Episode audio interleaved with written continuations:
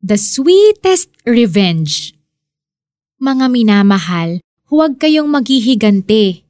Ipaubaya ninyo iyon sa Diyos, sapagkat nasusulat, Akin ang paghihigante, ako ang gagante, sabi ng Panginoon. Subalit, kung nagugutom ang iyong kaaway, pakainin mo. Kung nauuhaw, painumin mo. Sa gayon ay magbubunton ka ng mga baga sa kanyang ulo. Mga taga-Roma 12:19 hanggang 20. Nakaranas ka na ba ng injustice? Naparatangan sa isang bagay na hindi mo naman ginawa? Pinagkaisahan ng mga taong pinagkakatiwalaan o tinutulungan mo? Masakit ang malagay sa ganitong sitwasyon. Hindi madaling kalimutan ang pangyayari o patawarin ang mga taong nanakit sa atin. At minsan, sa sobrang sakit na naidulot ng nagawa nila, Sumagi na ba sa isip mong gumante? O mag-isip na sana may masamang mangyari sa kanila? Mga minamahal, huwag kayong maghihiganti. Ipaubaya ninyo iyon sa Diyos. Iyan ang paalala sa atin ni Apostle Paul. Huwag tayong gaganti. Alam ni Paul ang bigat ng mga katagang ito dahil siya mismo ay nakaranas nito. Pinagbabato siya ng mga taga-listra at kinaladkad sa labas ng bayan sa pag-aakalang patay na siya. Mga gawa 14.19 At inakusahan pa siya, hinubaran, at hinampas ng paulit-ulit at saka pinabilanggo. Mga gawa 16.19 hanggang 24 Kaya naman pinapaalala rin niya ang pangako ng Panginoong Diyos. Akin ang paghihiganti. Ako ang gaganti.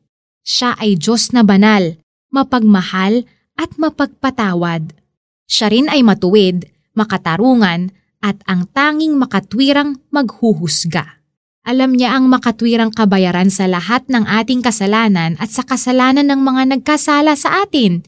Iginawad niya sa atin at sa mga nagkasala sa atin ang mahabaging pagpapatawad. Kaya sa kanya lamang nararapat ang paghihiganti. Nais ng Panginoon na imbes na kasamaan ay suklian natin ng kabutihan ang mga taong nagkakasala sa atin. Kung nagugutom ang iyong kaaway, pakainin mo. Kung nauuhaw, painumin mo. Sa gayon ay magbubunton ka ng baga sa kanyang ulo.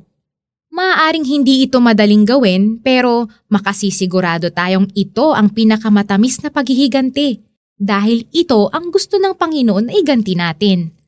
O sige nga, pray nga tayo ngayon. Panginoon, maraming salamat at kayo ay matuwid na siyang magtatanggol sa akin. Paghilumin ninyo ang lahat ng sugat at sakit at pawiin ninyo ang galit at puot na dulot ng mga nagawa nila sa akin. Tulungan ninyo akong patawarin ang mga nagkasala sa akin tulad ng pagpapatawad ninyo sa aking mga pagkakasala. Bigyan niyo ako ng lakas sa tulong at gabay ng Espiritu Santo para suklian sila ng kabutihan na naaayon sa pagmamahal po ninyo. Sa ngalan ni Jesus, Amen. Para sa application, isulat ang pangalan ng mga taong nagkasala sa iyo at sa katabi ay ang mga nagawa nilang kasalanan sa iyo. Ipanalangin mo sila ng ganito, Panginoon, dahil ako'y iyong pinatawad sa aking pagkakasala, pinapatawad ko si yung pangalan ng nakasakit sa iyo para sa mga sakit, galit at puot na naidulot niya sa akin dahil sa ginawa niyang yung mga ginawa niya sa'yo. Pagpalain niyo po siya. Gamitin ninyo ang karanasang ito sa ikabubuti ko. Amen. Mga minamahal, huwag kayong maghihiganti. Ipaubayan ninyo iyon sa Diyos, sapagkat nasusulat, akin ang paghihiganti, ako ang gaganti, sabi ng Panginoon. Subalit, kung nagugutom ang iyong kaaway, pakainin mo. Kung nauuhaw, painumin mo. Sa gayon ay magbubunton ka ng mga baga sa kanyang ulo. Mga taga Roma 12:19 hanggang 20.